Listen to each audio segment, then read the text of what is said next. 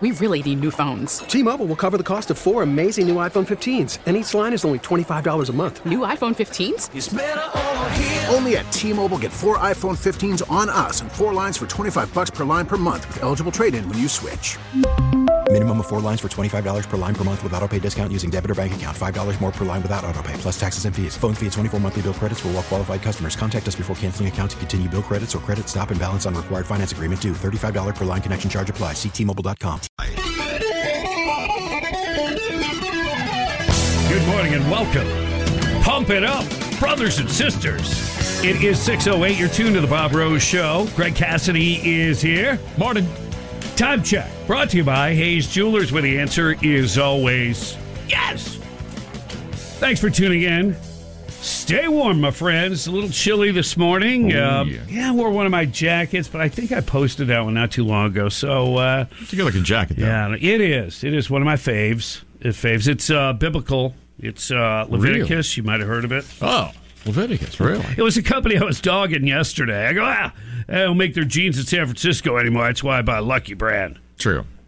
But And- I and do they- like the jacket. But they are always on the wrong side of social issues. Every issue, yeah. Every single Wow. time. Yeah. Where do we begin and end when it comes to American companies? I know. On the wrong side of everything. get it. They're woke. They're Yeah, woke. There's something. yeah, what they need is a poke in the eye. Slightly. Whatever works. Uh, speaking of uh, stooges, you know, you've got these social media platforms. Uh, they were stooges for the federal government. This is interesting. Uh, U.S. government funded nonprofit. So the government's funding it, but it's nonprofit.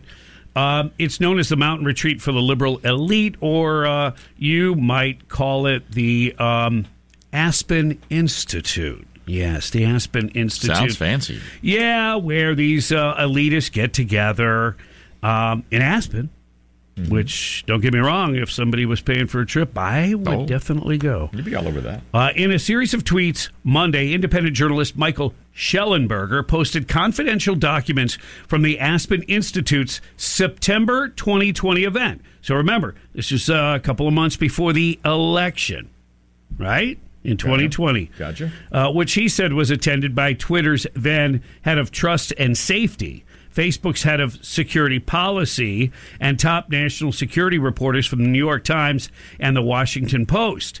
The exercise by the Aspen Digital Hack and Dump Working Group, that's in quotes, involved an 11 day scenario in October that began with the imaginary release remember this was like this hey we're going to do a little like workshop. Let's separate into groups and here's your task.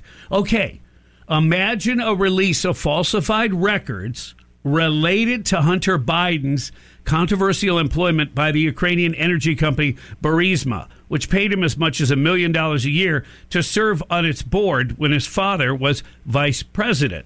Now the goal of the little workshop Yeah. is how the media uh, to shape how the media covered it and how social media carried it.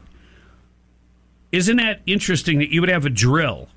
How to deal with this information, what, right about a month before a real story relating to Hunter Biden broke? Coincidence?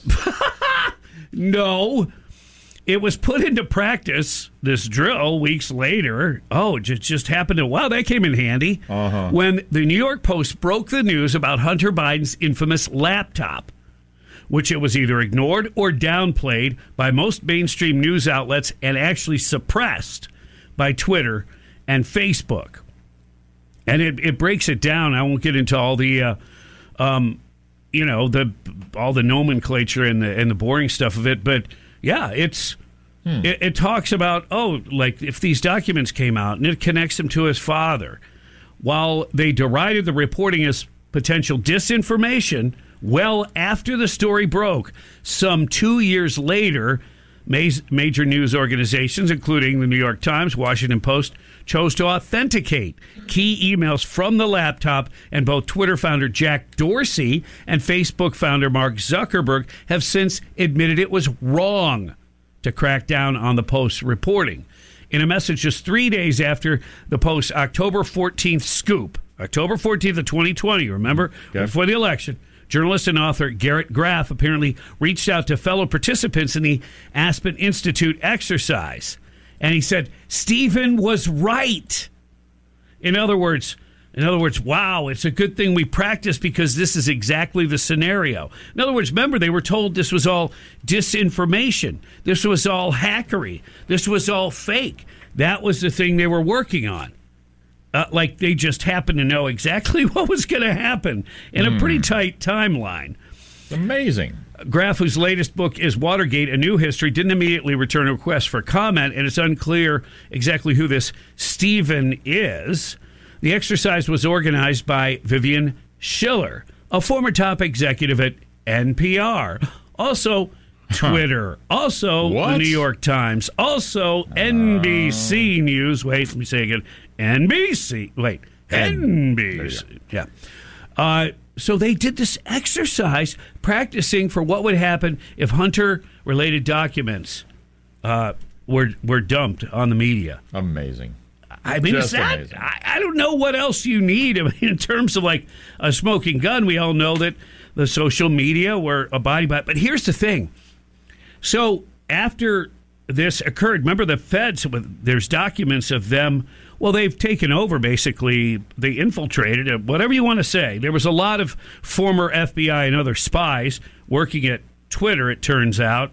Um, and of course, they were planting the seeds that, yeah, you know that uh, there's going to be this Russian disinformation and all this. It's going to be it's going to be coming down the pike. And they had. It's not like they came in and had a meeting. Hey, this is our concern. We we have a cyber threat or something. No, they would meet like every week. They would meet every week. Amazing. Yep, they were shaping and influencing what was going to be put on social media, which way violates the Constitution in a huge way. That's what they were doing. Now, here's the thing. After that occurred, and now some organizations believe in the authenticity of the Biden, uh, the Hunter Biden laptop, do was social media still in bed with the left side of the federal government, which they're not supposed to be partisan at all, of course, but are, are they still in bed with them, or or will they take a step back and go, hey, wow, uh, man, did you lie to us? Man, did you concoct some stuff? Wow, we we can't trust you at all. I mean, anybody that worked in those positions in those jobs that heard what all the former FBI and current FBI and what, what they were warning about, then when it turns out it comes through, and then it's not Russian dis, uh, disinformation that they, that they plan to uh, do this all along. Wouldn't they turn away from them? Wouldn't they say we're absolutely not going to do your bidding? Wouldn't they realize that whoever they were dealing with is playing for the wrong team? You would think, Yeah. but You'd say, oh, Yeah. we were infiltrated by bad guys, uh huh. Not the good guys.